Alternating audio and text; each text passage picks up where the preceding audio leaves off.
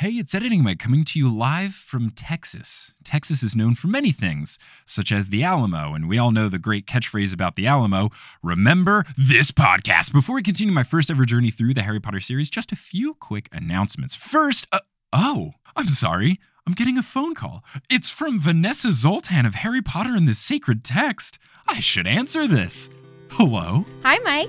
Hi, Vanessa. So we have met twice, and it has been super fun both times. It's been a delight, and we've done live shows together and podcasts together as well. Yep, and when I'm on Potterless, you get me to spill the tea. And when I'm on Harry Potter and the Sacred Text, I sound incredibly smart about Harry Potter. So we have two very different podcasts.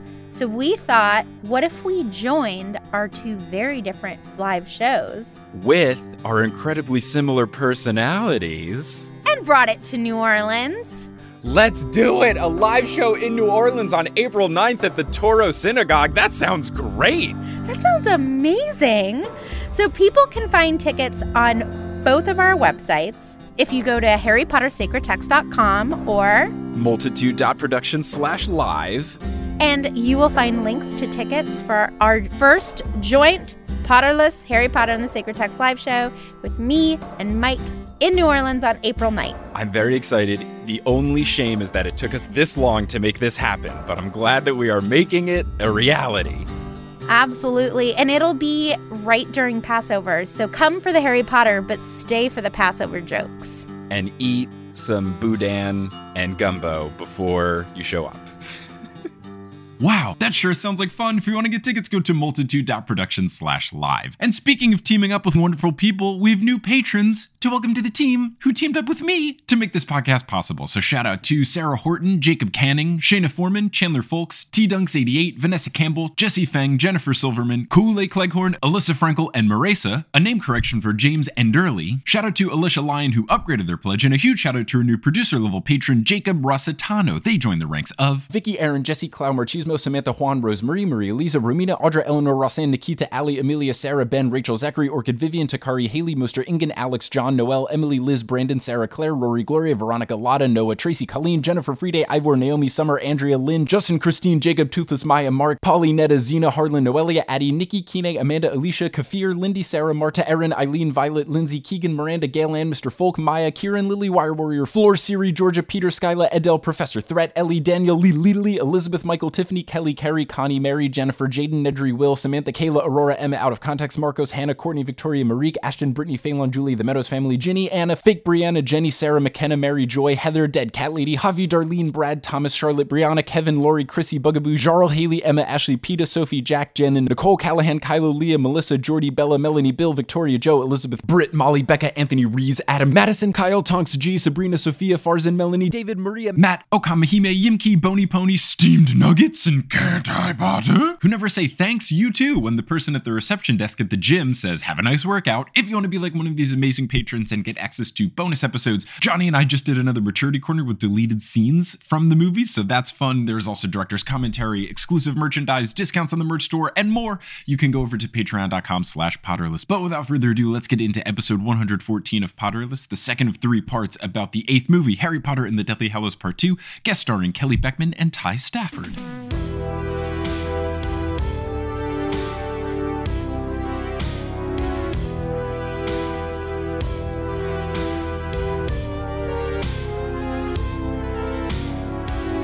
Internet, and welcome back to another episode of Potterless, the tale of a grown man who didn't read the Harry Potter series as a kid. He now read the books, and he's watching all the movies too as an adult and talking about it with various Harry Potter fanatics. My name is Mike Schubert. I am that grown man, and I'm here joined in studio by my fiance. At the time of posting, I think you'll be my Yes. wife. Will we be married? I think so. So that's fun. Hey, editing Mike here. Not my wife yet, but soon. Or at least very close to that.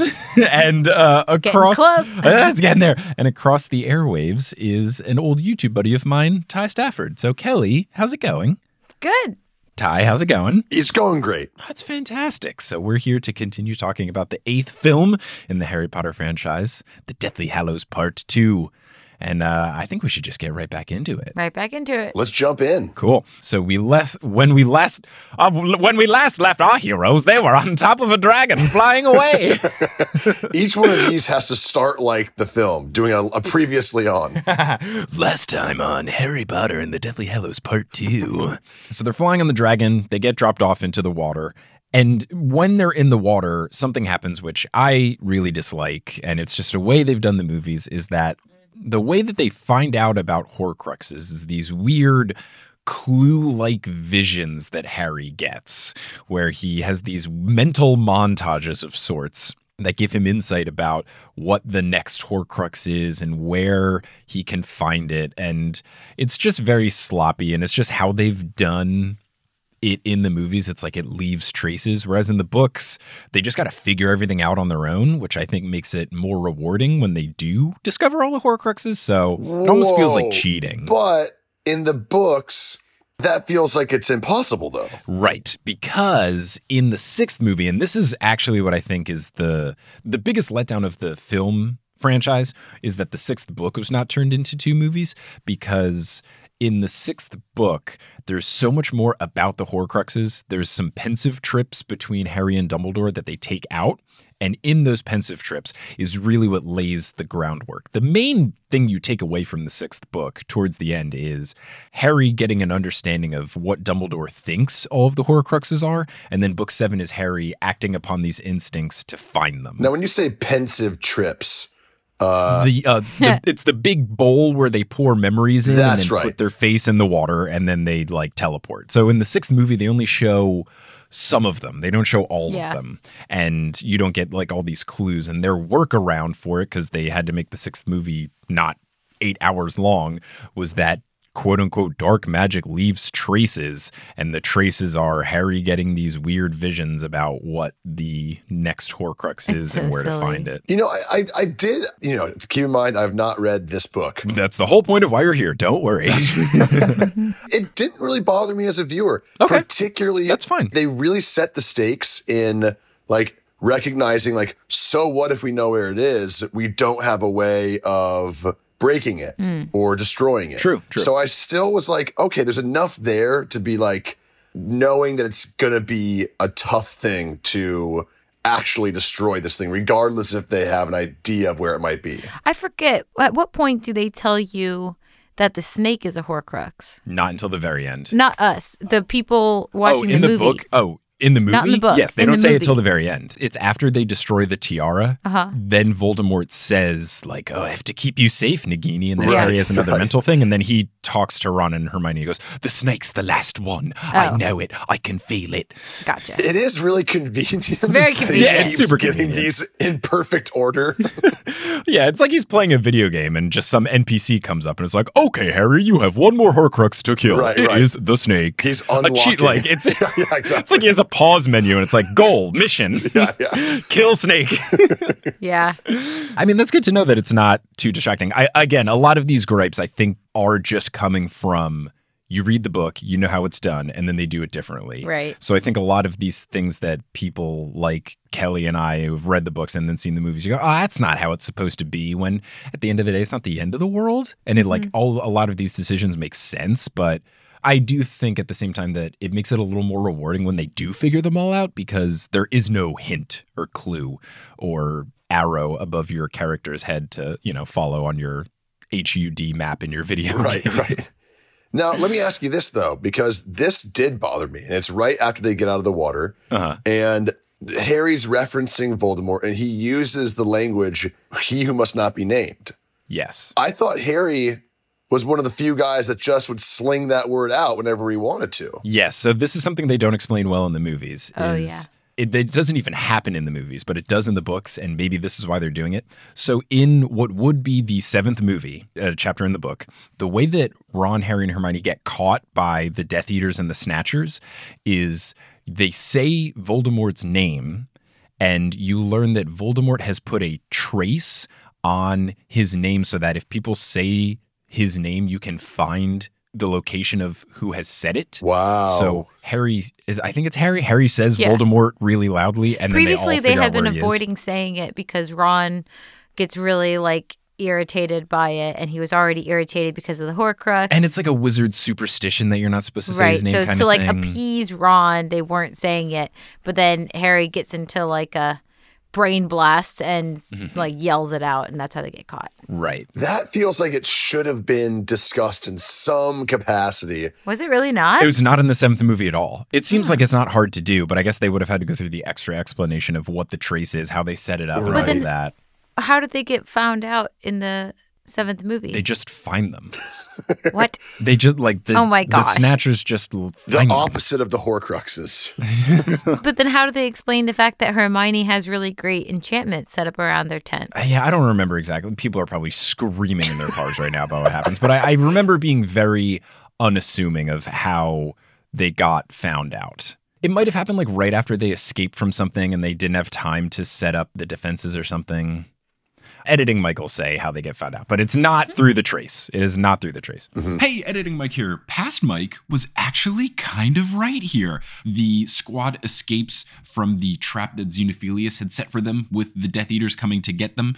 They escape, and then once they arrive in the forest, they're trying to set up the protective charms and stuff, and the Snatchers are just right there. Scabior, Fenrir Greyback, etc., they're all there. So it's not about saying Voldemort. They just happen to apparate right to where the Snatchers are. Pretty convenient. Anyway, back to the podcast. But something that is very funny about this scene when Harry is describing it and saying he who must not be named, which you're right, doesn't necessarily make sense in context of Harry being Harry, is that Ron, and this is something Kelly pointed out, Ron just can't get his shirt on at all because he's still too wet. He doesn't dry off. He just like takes off a wet shirt and then tries to put on a dry Oh shirt. Oh my god. And if you watch, he can't get his hands out of the sleeve. Yeah. it is my pet peeve to try to put on clothes when you're still wet. Mm-hmm. It's just like just use the dry clothes as something to do. I don't know, do something. Don't just throw it straight on.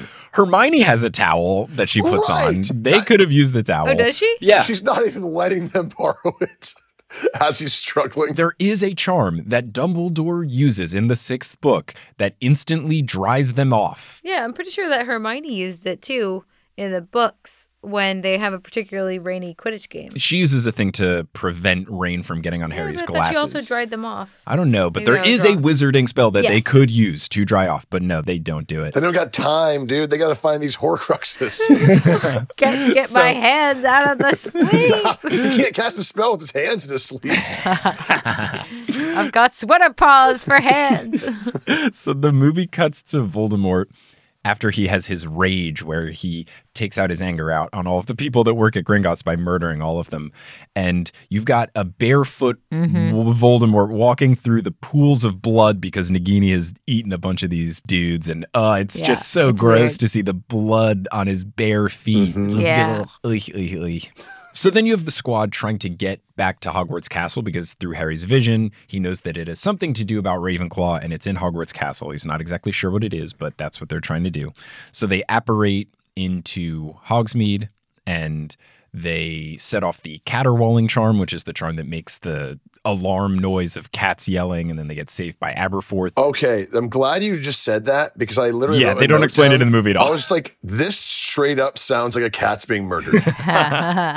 so yeah, it's a charm called caterwauling, which the Death Eaters set up and literally just makes cat screaming noises when a certain person I have a trespasses. but a regular alarm won't do. I guess not. You gotta have a cat. I have a chip clip that makes a screaming cat noise when you open it. It's very, which I guess is good if you put it on a thing of dessert. But yeah, it's one of those things that's supposed to keep chips fresh, but it's the shape of a cat, and when you open it, it goes meow, meow, meow. Is it a Harry Potter thing or is it just the chip clip No, company it's just went a rogue? cat thing. No, it's just a cat. Kelly got from her roommate because her roommate thought it was very annoying. Yeah. rightfully so. Yep. because when you use this as a chip clip, it'll make that noise when you take it off the thing, and then it makes the noise again when you put it back on the bag of Yep. chips. Yep. It is incredibly annoying. Did we bring it to our new apartment or did we get Oh rid yeah, of it? it's still there. Ugh, gross. That was a gift, Tubes. It was a gift, Michael. no, it wasn't. Jen got rid of it because she hated it. No, Hannah got rid of it oh. because she hated it. Jen and I used it all the time. Oh my goodness. So they talk with Aberforth, and this whole conversation is done very differently. The mirror that they have where Harry can see Aberforth and Aberforth can see Harry. I always envisioned it differently. I envisioned it like a little handheld mirror, like the Beauty and the Beast one, Mhm. Oh. whereas it's just like a rectangular mirror on the wall at Aberforth. Well, I mean, he's hanging it on the wall, but it's not a wall mirror. yeah, but it looks like too big to be a little handheld mirror Harry's holding it in his hand. because he just has a shard of it. That seemed wrong too. Holding that shard in your hand, I was like, that's Yep. so dangerous. so dangerous, so dangerous. You could cut an artery.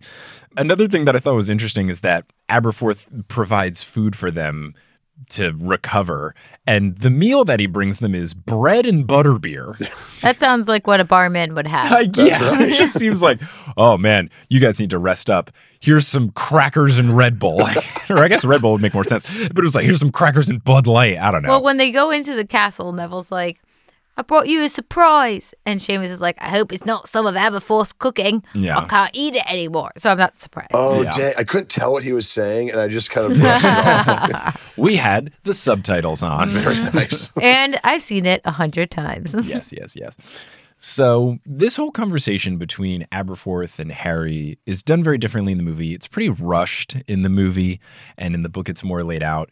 The reason that it is rushed in the movie is that you miss out on this entire backstory of Dumbledore's past with his family and his brother and his little sister Ariana, who is the girl that's on the painting, who's supposed to be 12 or 9, young. 14. I don't think she's supposed to be that old. I thought she died when she was like nine. No, I actually, when I was reading the book earlier Uh-huh. today, the mom dies when she's Oh. 14. Okay. And then she lives like another year or two. Okay. Did they explain in the book? Yeah, wait, do you not know what happened to Dumbledore's family? They never say it in the movies. I could not understand like what like, Harry eventually says what I said, which is just I don't care about your relationship because I was just like, let's move, let's go.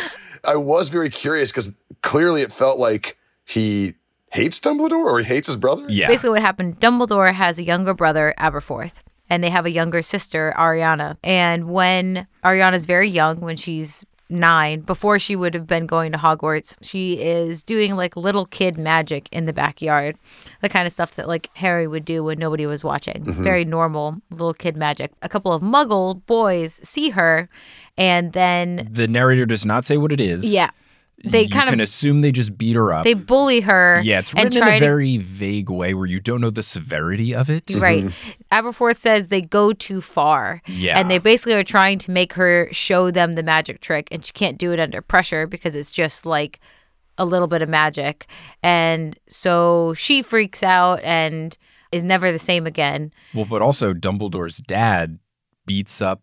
Does he kill them or does he I he just beat them up? I up? think he he either beats up the kids or uh, he he does he retaliates. He and he retaliates gets put against into the boys Azkaban jail and gets put it. into jail. Wow. then Ariana is so scarred by this that she won't perform magic. Mm-hmm. So they hide her away and try to keep her happy. But there are these points when she is a magical person but does not have an outlet for magic. So the magic just bursts out of her in these. I don't know if you've seen Fantastic Beasts, but it's the same kind of idea where the like magic just. obscurus. Yeah, and magic just like bursts forth and does chaotic, crazy things. Much like when you're a teenage boy and uh, you have wet dreams. It's like Oh that, my but gosh, magic. Michael. That's what it is. As you start that sentence, I was like, where is he going with this one? Oh my gosh.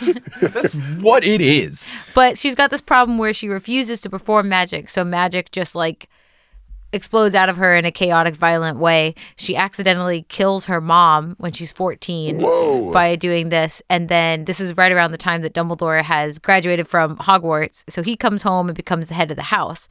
Aberforth was better friends with Ariana. He took care of Ariana while Dumbledore was out being the best at everything. Aberforth was forming a relationship with the sister and loved the sister. Not to say that Dumbledore didn't, but just loves the sister in a different kind of way. And he offers to take care of her, but Dumbledore says, I'm the head of the house. I should do it. Well, and also Dumbledore says that Aberforth is still in school at the time. So he's like, you focus on school, mm-hmm. I'll run the family. Right. So he, while he's doing this, Grindelwald moves in down the street, and they're the same age, and they have this idea of of making the world a better place together.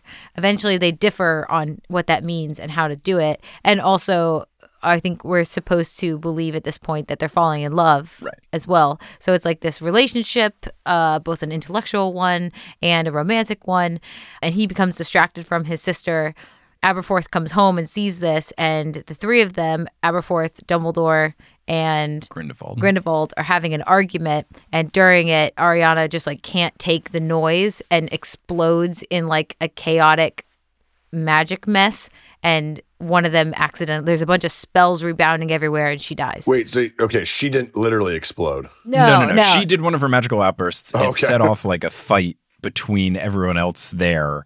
And Ariana got caught in the crossfire. So it's unsure of Who even killed her. Even killed her. Yeah. But there is a chance that Dumbledore killed his own sister. Right. So like all of this, the dad, the mom, and the daughter all died before Aberforth was even out of Hogwarts. Yeah. Wow. And he then so it's very complicated in that sense, their relationship. Right. Exactly. He has so much resentment towards Dumbledore because of all of this. Right. And I mean, I think he had a little bit of resentment towards him before because Oh, yes. Mm-hmm. Dumbledore was perfect at everything. He was a good student, he was a good athlete, he was a kind person, he was very likable, and I think Aberforth. Was wasn't. Dumbledore? An I don't know. I, I don't, said yeah, that, I don't think he played Quidditch. I mean, He was just on I don't think he team. played Quidditch. Maybe he was on the frog choir team or something. Gobstone's team. he was on the Gobstones team. But yeah, they don't explain it in the movie at all. In the books, it's done slowly over the course of a couple things. You learn about stories with him from Rita Skeeter and Aunt Muriel and Bathilda Bagshot, the lady that the snake was disguised Mm-hmm. as in the last movie. She's Grindelwald's great aunt or something. What? She, yeah, like Bathilda Bagshot is related to Grindelwald. So that's when, Really? yeah. So when he moved in, he moved in with her. That's why he was close to Dumbledore. oh, So you learn all of these things bits and pieces wise throughout the seventh book. And, And then, when you finally meet Aberforth, he clears everything up and gives you the full big picture of everything. Because everything you learn about it up until this point is hearsay. And then Aberforth gives you, like, here's the truth of what really happened. And then at the end of all of this, Harry's like, cool. I get that you don't like Dumbledore. That's fine.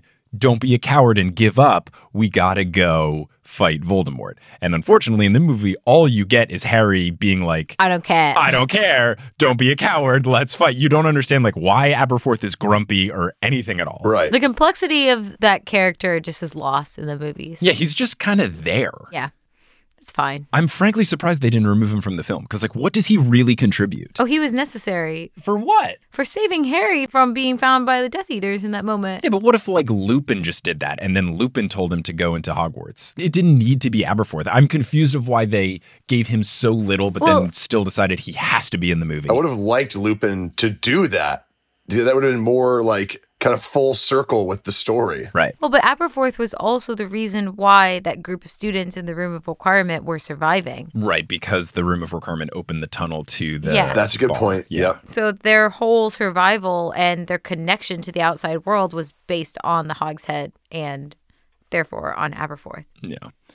So yeah, now you know why Aberforth exists. Wait, so- and Is what his whole deal blown? is. He hadn't really given up that much because he is allowing that tunnel to go through and is like helping these rebellious kids. That's kind of what they say. Do they say that in the movie or is that in the book? I mean, it's both. In the book, he's a little more just kind of pessimistic about the whole thing. He's kind of just like, ah, Voldemort's gonna win. You guys are screwed. The Order of the Phoenix is so totally screwed. Well, but Hermione says something, I think it's in the movie. She says something like, that doesn't sound like somebody who's given up to me. Yes, Yes. yes. So on the outside, he's like given up, Mm-hmm. but he hasn't really. Yeah. He's still a good guy at the heart of it. Right. yeah, that's good insight. But Hermione, with absolutely no chill, which this is done, I guess, to catch the viewer up to speed. But Hermione just turns to Aberforth after looking at the painting of Ariana and goes, That's your sister, Ariana. She died very young, didn't she? Hermione, what? yes, you know she did, you dick. What? That is bonkers. Absolutely bonkers. I get that Hermione's not necessarily the best in social situations, but read the room. Oh my god. Yeah, I wouldn't walk in and be like to anybody, be like, "Hey, is that a picture of your sibling that died really young and scarred you?" right, Oh, is that a picture of your dead mom, dude? Tight. yeah, that picture's uh looks a lot like that dead girl.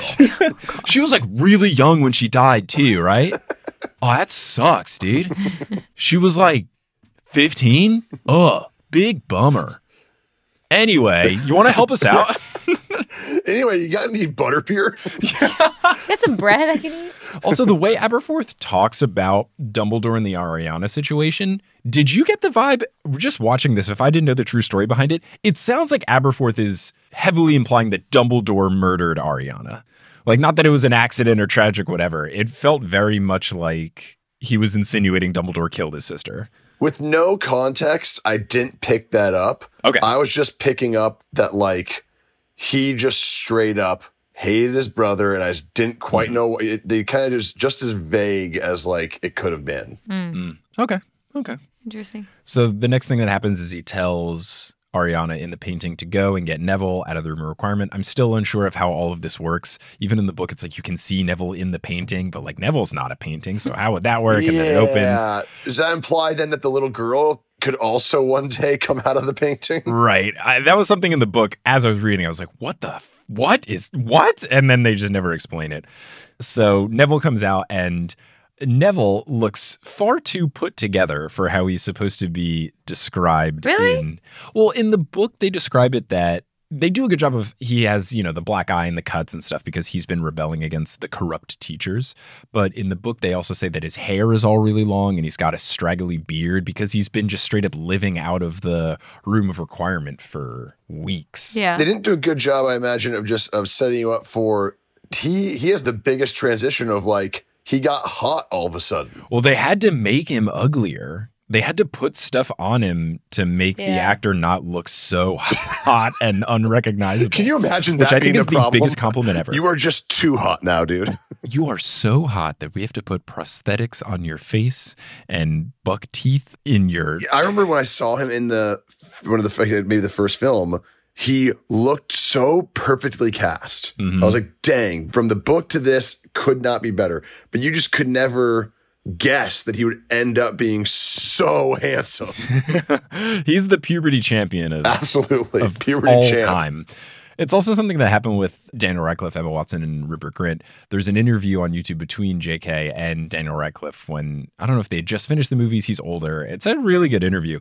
And J.K. at one point reveals to Harry, she says, "Yeah, I never imagined that the three squad members were." Particularly attractive students because they're not supposed to be super popular. And then she goes on to say, but then we did the casting stuff. And of course, you, Emma, and Rupert all killed it. And you were all very cute on top of it, but we couldn't say no. so I thought that was just a fun little note that she didn't, like, everyone just ended up being hot. Right.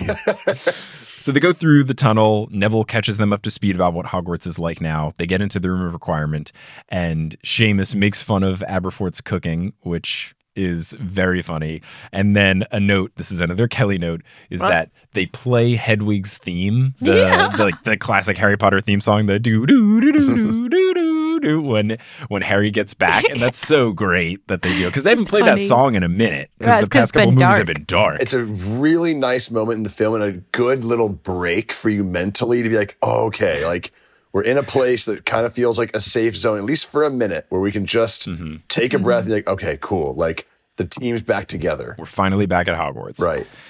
And something that this is in the movie, not in the book, I think is great is that they have the Potter Watch, the radio broadcast thing set up in the room of requirement and whoever is the host uses the code phrase of lightning has struck Oh, yeah, which is such a great code It's for harry potter's back that is awesome Loved i it. loved that i thought it was great In that moment, too, I was just like, one, it was kind of clever. I was like, oh, good. Like, I'm glad they are using code because, like, it'd just be Mm-hmm. too simple. But, like, the cleverness of it, I was like, damn, like, they were ready with that. Like, just in case Harry came back, they had that one on they have a whole code book of things so I want to know all the other ones they didn't use, you know?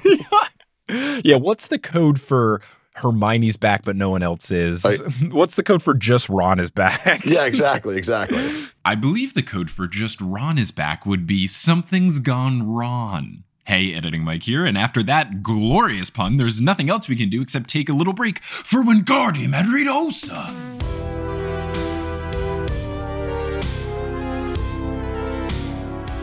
Today's episode of Potterless is brought to you by Pretty Litter. Let's say hypothetically that you haven't cared about your cat Crookshanks in a couple of books, and you don't even have your parents to watch over your cat because you've banished them to Australia. You need to make sure that taking care of your cat is as simple as possible for whoever you're getting to cat sit Crookshanks while you look for Horcruxes. What's going to make that easy? Using kitty litter from Pretty Litter. Pretty Litter is kitty litter reinvented. Unlike traditional litter, Pretty Litter's super light crystals trap odor and release moisture, resulting in dry, low maintenance litter that doesn't smell. Now, I don't have a cat, but I have experience with cats. I used to live with one because my roommate had one and I hated him, and a factor of that was his litter box smelled like butt. I wish my old roommate used Pretty Litter so that our apartment did not smell like butt. And Pretty Litter is virtually dust free because it's manufactured with a specialized de-dusting process, so there's less dust and no fuss. And yeah, that pretty much rhymes. What's also great is that it's shipped in a small, lightweight bag that lasts an entire month.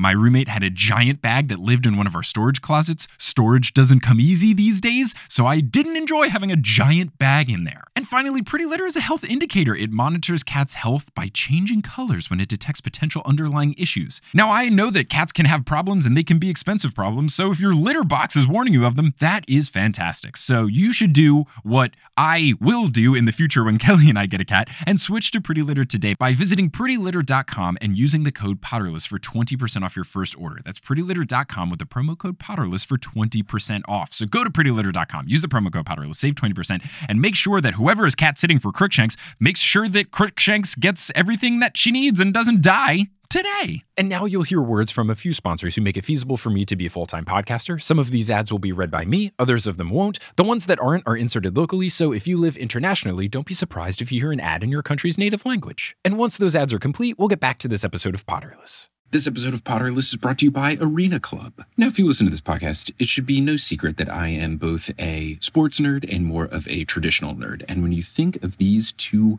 types of nerddom, there's one thing that links them together, and that is card collecting. Whether you are looking to buy, trade, sell, or display a card collection of sports cards or Pokemon cards, you should check out Arena Club. ArenaClub.com is the place where you can do all of these things. I have recently made a purchase on the marketplace. I got Lieutenant Surge's Raichu, which is my favorite Pokemon, and I didn't even know that there was a Lieutenant Surge version of the Raichu. So that is a card that I now have, and it's not just some digital thing. I can have this card physically mailed to me. So there's a bunch of cool stuff you can do with Arena Club, including their slab packs. If you have ever done any sort of card collecting, you know that ripping packs or repacks can be a zero transparency type of thing where you're just hoping you get some sort of cool card. But what's nice about the slab packs with Arena Club is that you have full transparency. You see what available cards are there, what your percentage of getting them is, what the gradings are. So it is not a complete black box. You're going into this knowing what cards you might get. And I've been using Arena Club and it's pretty cool. It's very easy for me to look up different cards. I can favorite them, see what I want.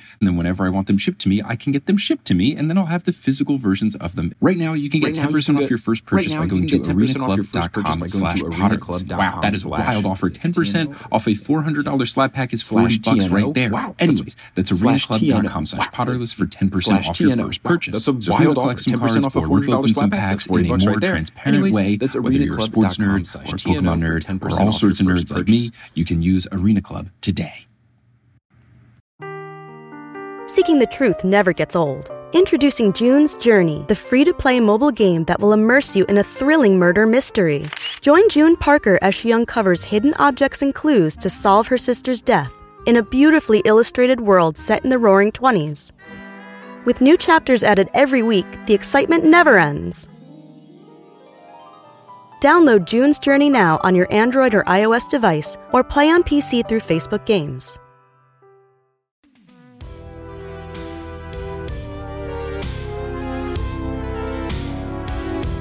So then they ask Harry, What's up? What's the plan? He says that they have to try to find this Ravenclaw themed item. They don't know what it is. Seamus asks, It's "Do you-" very funny in the movie.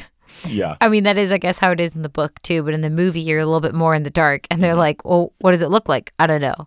Well, w- where will we find it? I don't know. Why do you need it? I don't know. like it's just can't give him any answers. Well, and that's why when he ha- when Harry has these flashes of seeing the Horcruxes and whatnot, it doesn't bother me so much because like this very moment, he literally has no clue how to obtain this, but we needed that as a plot point for us to get to mm-hmm. Hogwarts. Yeah. The exact quote from the movie was Seamus. I think someone asked Harry, Do you have something to go on? And then he's incredibly vague. And then Seamus goes, That's nothing to go on. Which is great.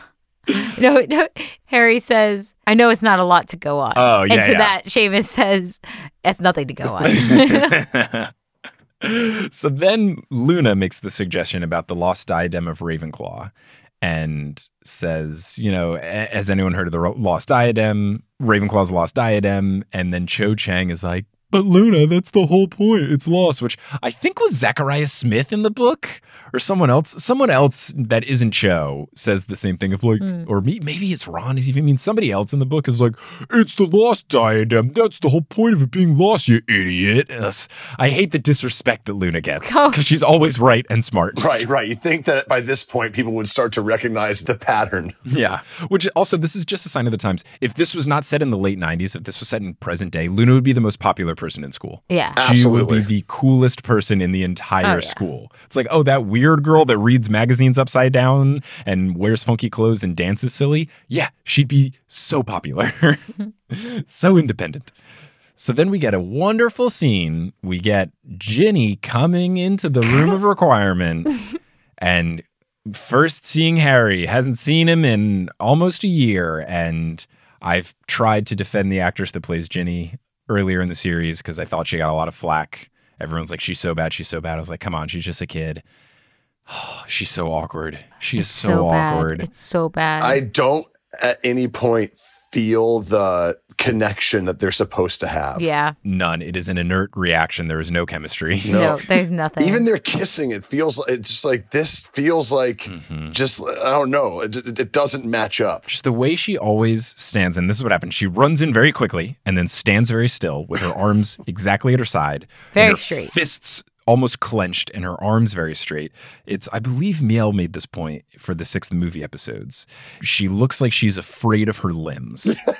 like she's afraid of her own body. It looked like she's still acting like she was supposed to in the second movie. Where she's supposed to be an She's awkward supposed to be afraid of everything. Right. And like doesn't want to like show that she has an interest in this person. But like they're like Right. together at this point. Yeah. Yeah, in the books, it's something that is so well done, and in the movies, is done so poorly. Is that Ginny is funny, she is spontaneous, she is sassy, she is talkative, she is Very confident. confident, flirtatious, like all of these things. No, none of that comes out. And in the movie, she's just awkward. She's and just there. reserved. Yeah, she's just there. That's really what it is. She's just there. and then they all sit around and comment on how awkward it is. it's like, uh, But Seamus in this movie is fantastic because Ron gets upset that she's happy to see Harry, but not him. he calls himself, he's like, what am I, Frankie first year? and then Seamus goes, She's got other brothers. There's only one Harry. so awkward. Very good. So awkward. So then you have Snape calling all of the students into the Grand Hall to make this big speech about finding Harry Potter. Dude, I loved this part. Genuinely or ironically? Uh, I guess ironic. His cadence of communication is so insane. It is. It is. There's nothing like this really in the book. It's done very differently of how this all goes down. he does this thing. I don't know if you guys noticed this. He's like, and you'll be punished. Oh, yeah. Equally. Equally. Yeah, I have uh Equally. yeah, equally guilty. I have written in my notes E and then the Quali. key for hyphen pressed seven times and then quali. It's like, Equally guilty. will be treated as equally guilty. My wife and I just looked at each other as soon as that happened and burst out laughing. My favorite Snape moment, I don't know if you if you talked about it. It's in the first movie before the Quidditch match. no, I didn't talk about this. He walks up to Harry before the Quidditch match. It's my favorite moment, I think, of all the movies. He walks up and he goes, Good luck today, Potter, even if it is against Slytherin. And then he looks to one side, he looks to the other side, and nobody says anything, and he walks away. Good luck today, Potter. Then again, now that you've proven yourself against a troll, a little game of Quidditch should be easy work for you.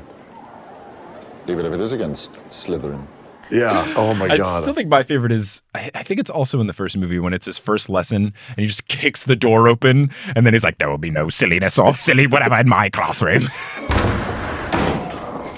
There will be no foolish wand waving or silly incantations in this class. There will be no silly wand waving. There will be no or silly As he does the silliest way this to walk in. Mm, Potter. There will be no silly wand waving. Page 390. Turn to page 394.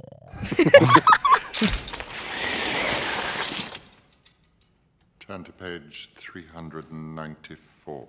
Why are you talking so silly then, dude? Also, his eyeshadow that Alan Rickman has on, quite intense. Yeah. It's just very vogue of Snape Yeah. while he's giving this speech. But in the book, it's done very differently. There's no sort of meeting or anything like this. There's the heads of house get together at some point mm. when there's the duel between McGonagall and Snape. Because the duel in the books is incredible and it is far superior. It's one of my favorite parts. It reminds me of the duel between Voldemort and Dumbledore in the end of book five. The duel between McGonagall and Snape is so intricate and well written in the books. And in the movie, it's just they throw some vague spells at each other and Snape flies out the window. And it makes me very sad. when did flying, just regular flying, get introduced into this world? That's a big sticking point. I've talked about this in the movie episodes. No one is supposed to be able to do this except for Voldemort, and it's supposed to be a big deal. Yeah. And then Snape does it in this one, which is another big deal. I feel like everyone's doing it in this one. It's Yeah, Starting in movie doing five, it. everybody just starts flying. All the Death Eaters can fly. They conflate apparition, the teleporting thing, and flying just into the same kind of thing. And Yeah. they don't really care, and it sucks. Well, additionally, too, and, and maybe you guys can shed some light on this because I know Snape is playing a, a double agent of sorts, Yes. but when was he planning on clearing his name? Never. He was just going to go down because it was very lucky. I'm, I'm, I'm jumping a little ahead. Yeah. Very lucky that Harry was there to collect his tears and be like, all right, Yeah. let's go do this. Because if that were not the case, Harry would just hate him forever. Well, and Harry wouldn't have known what he had to do at that point. Yeah, absolutely. It, ju- it just it seemed like a very big flaw that Snape's willing to go undercover as the bad guy all the way to the very end. Yeah. It kind of maybe he left a note somewhere for somebody. Just a sealed envelope, like open this if I'm dead. yeah.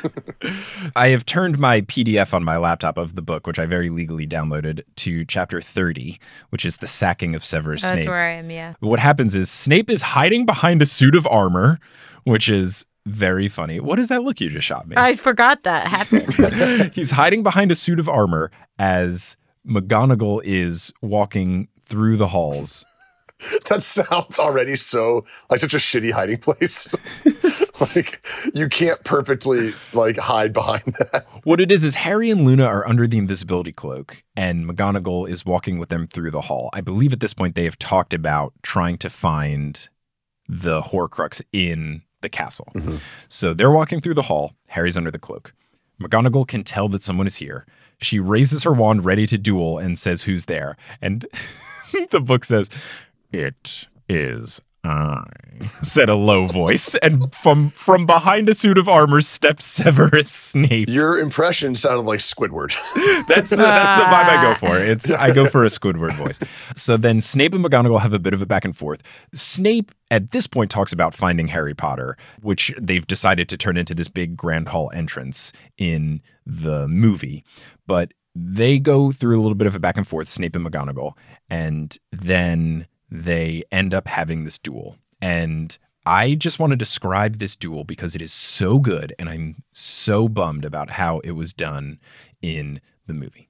Snape says, Have you seen, sorry, have you seen Harry Potter, Minerva? Because if you have, I must insist. And then McGonagall takes out her wand, slashes through the air, and Harry is very surprised by this. So um, I'm trying to do this so that I don't get sued. I'm not going to read it word for word. He, McGonagall shoots a spell at Snape. He throws up a shield charm. Then she takes her wand and brandishes it at a torch in the wall so it flies out of its bracket. So then the flames crash down, becomes a ring of fire that fills the corridor. She then uses her wand to make that into a lasso and throws a fire lasso at Snape. That's sick. That's awesome. As she does this, Snape turns the fire lasso into a giant black serpent and has that attack McGonagall. He takes the serpent, makes that into a lasso. so she takes the serpent, blasts it into smoke, then it reforms and solidifies into a swarm of pursuing daggers that she shoots at Snape. The only way Snape avoids these daggers is by taking the suit of armor and putting it in front of him. All of the daggers sink into the armor. And then Flitwick and Sprout, two the other heads of house, come down along with Slughorn panting behind them. And then Flitwick is super upset. He's going to start attacking Snape because, in his mind, Snape has murdered Dumbledore, so he's a bad guy. So then they are chasing after Snape. He runs away from them. He goes into an empty classroom. He jumps out the window and then flies away with what the narrator describes as that he looks like a bat. And then you learn that Snape can fly. And that is the duel that they've ruined in the movie. Now, why did it even start? In the movie? In the Or in the book. Book? In the book, it was because I guess it was. Minerva was at the end of her rope. Yeah, Okay. Snape made it clear that he was looking for Harry Potter. Right. And, And that's it. She Minerva's was like, just well, this it. is the end. Yeah. so that's what happened in the book. Makes me very sad. Which I do wonder, was he looking for Harry to tell him this? oh. Was you know- he actually Mm. was this his end game was to find Harry and tell him the, the what he had to do? What sucks is, I mean, given McGonagall's situation, you can't blame her because how is she to know that Snape is a good guy? Yeah. Well, killing Dumbledore wasn't enough for her to fire back at him. I guess, but this was just the moment was right. I guess because she knew she had Harry and Harry just had to get the Horcrux. Yeah. I could forgive Dumbledore, but wanting to know where Harry is is too far. well, it's also like I think she's also pretending just enough to stay at the school to be helpful. that feels right. Yeah, yeah, yeah. So that's why she hasn't killed him at this point. but now she's like, screw it. My career is over. Harry's here. So in the movie, you've got all the students standing there. Also, something that doesn't make sense is that it looks like the attendance of Hogwarts has multiplied, or at least is the same as it was in the movies. But in the book, you're supposed to have fewer people attending Hogwarts because of all of the people that aren't pure blood wizards Oh. are not at Hogwarts. I didn't get that it was overly full. It's too full for what it's supposed to be in the book. It's supposed to be just purebloods at Hogwarts now. Hmm. Because all the other people have either been inquisited by the ministry or are hiding or whatever. Basically, the only people who are safe are pureblood wizards. to be honest, I thought when Snape had them all in that that zone, I was like, "This is it. This is the whole school." You thought it wasn't that many? No, I thought I, I was justifying it like, okay, maybe this is just a single house that he had, but then there was Slytherins in there. There was a bunch of different people. So There are supposed to be less now than there used to be because people are getting homeschooled or people are getting kind of picked off. There's that whole crew that's hiding in the room of requirement. But yeah, I didn't think, uh, Mike, your reaction when we were watching it was like, there's so many people here. That's not what I felt. It looks like there were too many people there, but that's just me. So you have this thing where he's given the whole thing and you know equal equality and trying to get them to to say Harry's whereabouts. Apparently, if you watch this, you can see Harry in the Oh, group really? of them. Johnny pointed out when we did Maturity Corner on Patreon, but I, I didn't see it this most recent time we were watching it.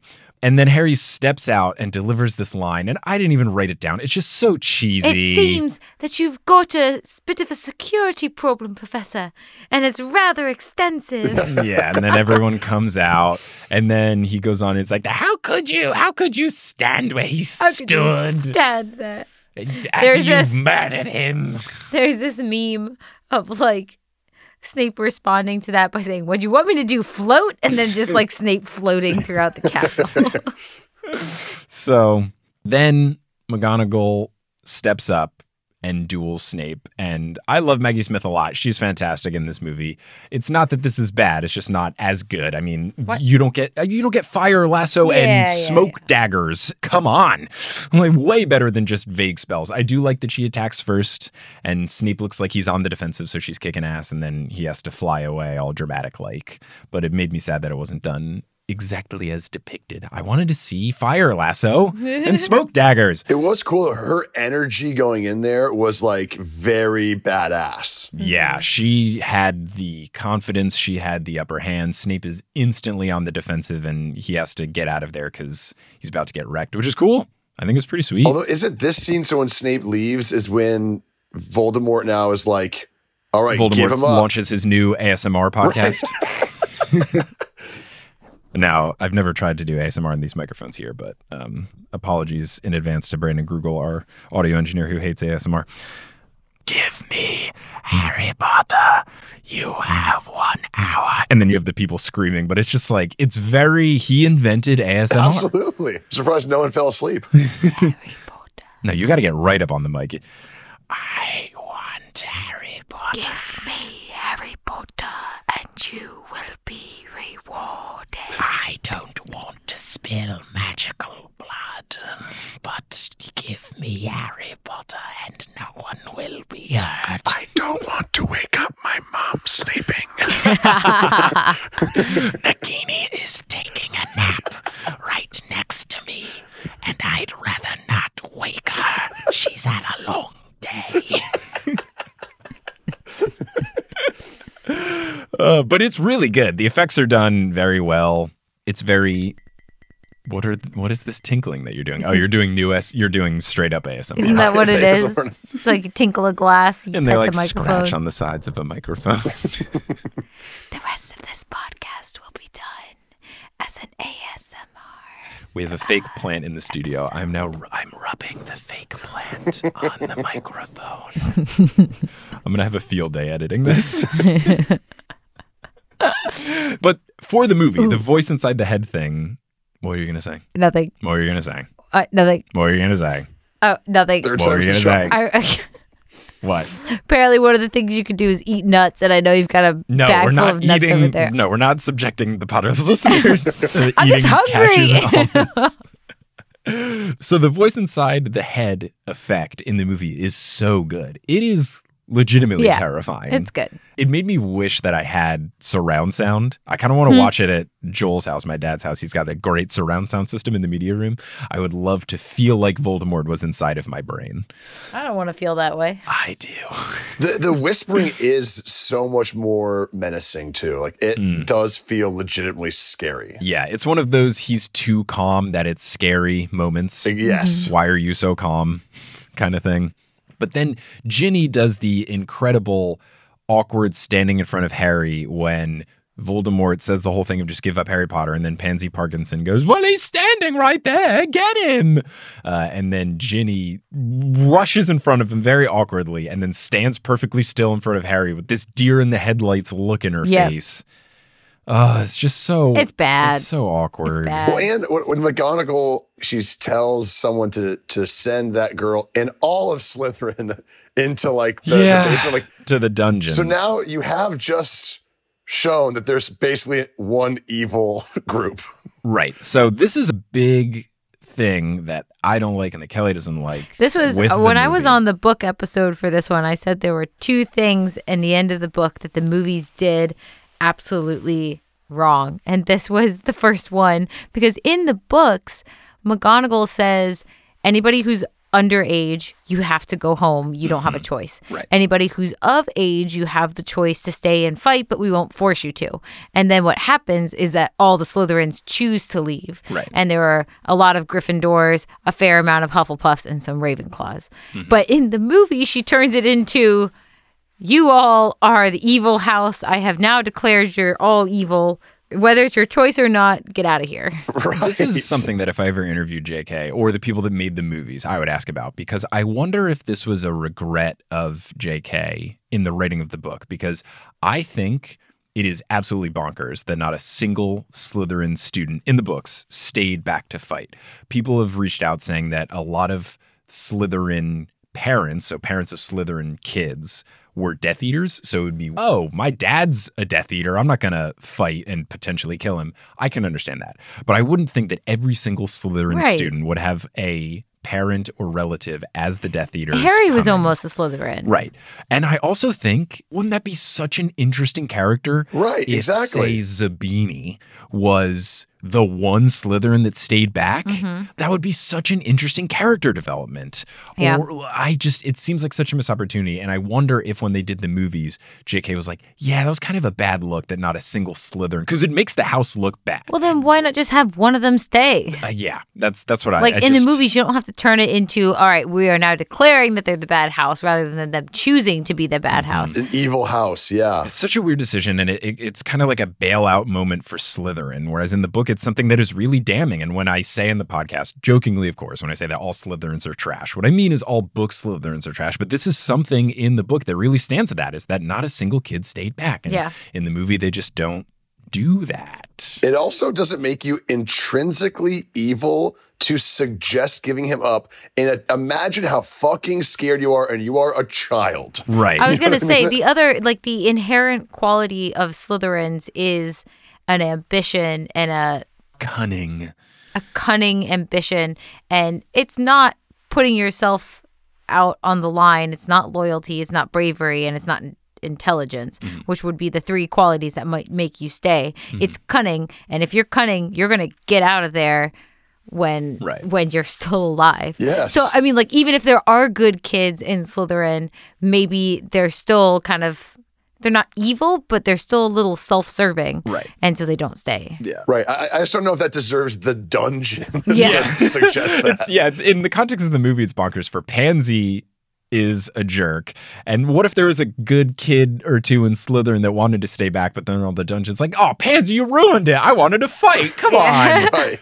Just because this one girl wants to give up Harry doesn't mean that I don't want to stay back and protect him. I like Harry, you know? Right. Just no option. You're you're evil now. On the flip side, though, something that they added in the movie that they did not have in the book that I think is really smart is the meeting, the little tiny get together meeting that Ron, Harry, and Hermione have before they go their separate ways. Hmm, so in the hmm. movie, they go on the stairs and Ron comes up with the idea, which Hermione calls brilliant, is says, Hey, we got to get stuff that can kill the Horcruxes. We know Basilisk Fangs can do it. We're going to go to the chamber and get some Basilisk Fangs. And Harry goes, Yeah, that's smart. I'm going to go find the Horcrux. And then they split up.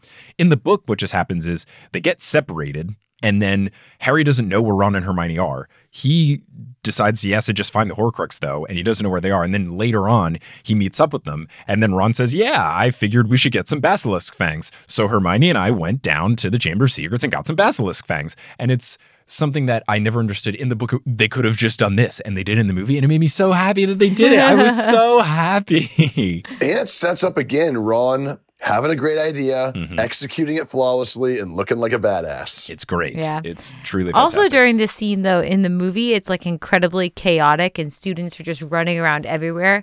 And I think that's a product of McGonagall's speech not being right. As in, like, all the little kids are running around, the kids who would have been sent home, Mm-hmm. and all the people who didn't choose to stay are running around trying to figure out how to get out. And you know, they would have gone home too. Yeah. So everybody's just like chaotic running around rather than like preparing for a fight. And in the book, there's more planning. McGonagall and even Kingsley Shacklebolt comes up, and they have more strategy. They tell certain people to go into certain towers Yeah. and stuff. Like there are particular places where all of the students go and Mhm. stuff. So it, it's unfortunate there. And uh, Miss Weasley shows up and tells Ginny she has to stay behind because she's underage, yeah, it's in the book. and she's not allowing her to stay. Yeah, that was a good, good moment. right. So Ginny sneaks out, Yeah, obviously. A thing though that they don't add, and they still do, that makes me upset is eventually when they go into the Chamber of Secrets. Ron talks into it. We will talk I- about this in the next episode. Oh, episode. my We'll- God. We'll, talk about this because I hate it, and Kelly I defends am it. ready to defend We will do that in the next episode. But just because I think they could have added that in the meeting, what I was clamoring for in the book episode was that they should have had this little meeting. So I'm glad they did in the movies. But I think also would have made sense with the whole Parseltongue, you need Parseltongue to open the door thing. I thought what should have happened is Harry goes with them. Opens the chamber and then leaves to find the Horcrux. That's what I thought should have happened. Eh. We'll get to this when they actually open the door. Beautiful. But we will save that for the next episode of Potterless, which will be the final discussion of this movie. But Time flies. it, time flies when you're dunking on movies about children's books. but Kelly and Ty, thanks so much for coming on. Kelly, is there anything that you would like to promote to the listeners at home, at work, in their cars, on the sidewalk? Um, drive safely, mm-hmm. walk safely. Mm-hmm. You were gonna promote BTS. oh yeah. told me in the bathroom. Go listen to BTS. They're awesome. They're amazing. What's your favorite song? Don't make me pick between all of my What are three of your favorite songs? I'll give you five. What are five songs that you like by them? Number one is Serendipity. Okay. It's the most beautiful. Just the, just the songs. We don't have time. Okay. Number one is Serend. Oh, I can't do this. Hold on. Oh my. Okay. cut, wait, cut, cut all this out. In the meantime, Ty, is gotta there anything you want to promote while Kelly figures out her best five songs from BTS? You know, I'm glad you asked. And, and I, I really want to promote hand washing in this episode. I think Ah. that particularly right now with all this talk about different viruses that are True, out there, true. this is legitimate. Everyone's trying to buy masks on Amazon, and Oh. there is very little evidence that that does anything more than simply washing your hands. So people, Oh. wash your hands and check me out on Instagram. Ironing my underwear, right? On Instagram? That's right. Nice, Ironing nice. my underwear, one word. I suddenly feel like what I'm promoting is just silly. Yeah, No. everybody stay healthy. Well, we looked it up about the coronavirus thing is that putting on the mask is only good if you already have it. Like it's good for preventing the spread, but it doesn't Right, stop you right. from catching it. But yeah, wash your That's hands a bunch, please. Use soap. Kelly is counting songs on her hand. it's hard. It's hard. At the risk of sounding basic, Boy with Luv. Boy with Luv is perfect. But Boy with Luv is amazing. Mhm, that's two. The risk of also sounding basic, Idol. Idol is also Because perfect. Idol's also amazing. hmm Two I'm more. literally writing these Only down right two? now. They're I gotta Great. They're into all this game. bops. They're all bops. Magic Shop. Magic Shop and one more. Oh, don't. One um, more. Okay. Um, Best of Me Airplane Part 2, Blood, Sweat, Tears, not today. Okay, so Kelly and Ty, thank you so much for joining on. Listeners, thank you so much for listening. and as they say in the Wizarding World of Harry Potter, before they play this sweet BTS playlist that Kelly has put together, Uh, I'm sorry. There's like 70 Okay. songs on this playlist. uh, Wizard on. If you just can't get enough multitude fix, you should check out the multi crew because you can join for just five bucks to get access to Head Heart Gut, the friendly debate show.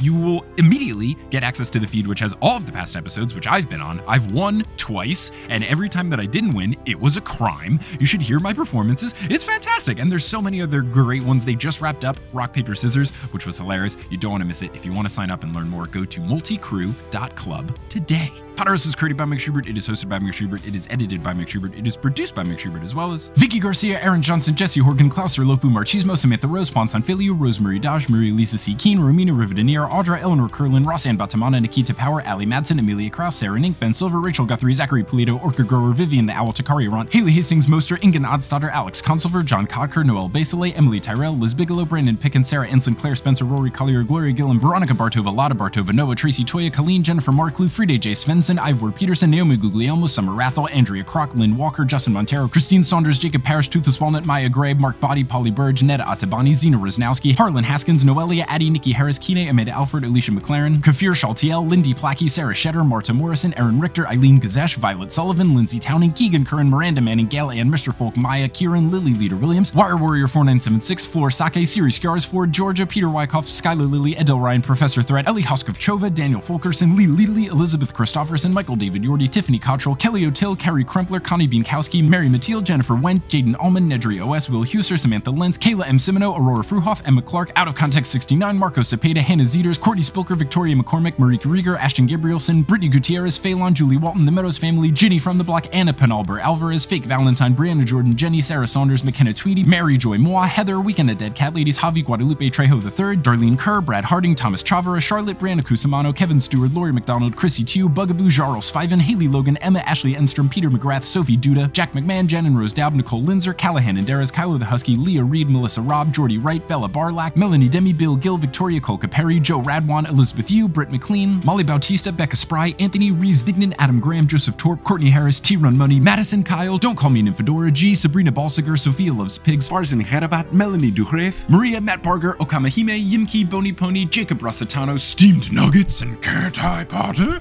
web design by Kelly Beckman, and the music is by Bettina Campomanes. If you want to find us on social media, you can at facebook.com slash potterless, twitter.com slash potterlesspod, instagram.com slash potterlesspodcast, and reddit.com slash r slash potterless. For any and all information about the show, you can go to potterlesspodcast.com. For bonus content, you can go to patreon.com slash potterless. And for merch, you can go to potterlesspodcast.com slash merch. If you want to see us live in New Orleans with Harry Potter and the Secret Text, go to multitude.production slash live. If you want to tell someone about the show, whether it's in person or through a review online, that really does help.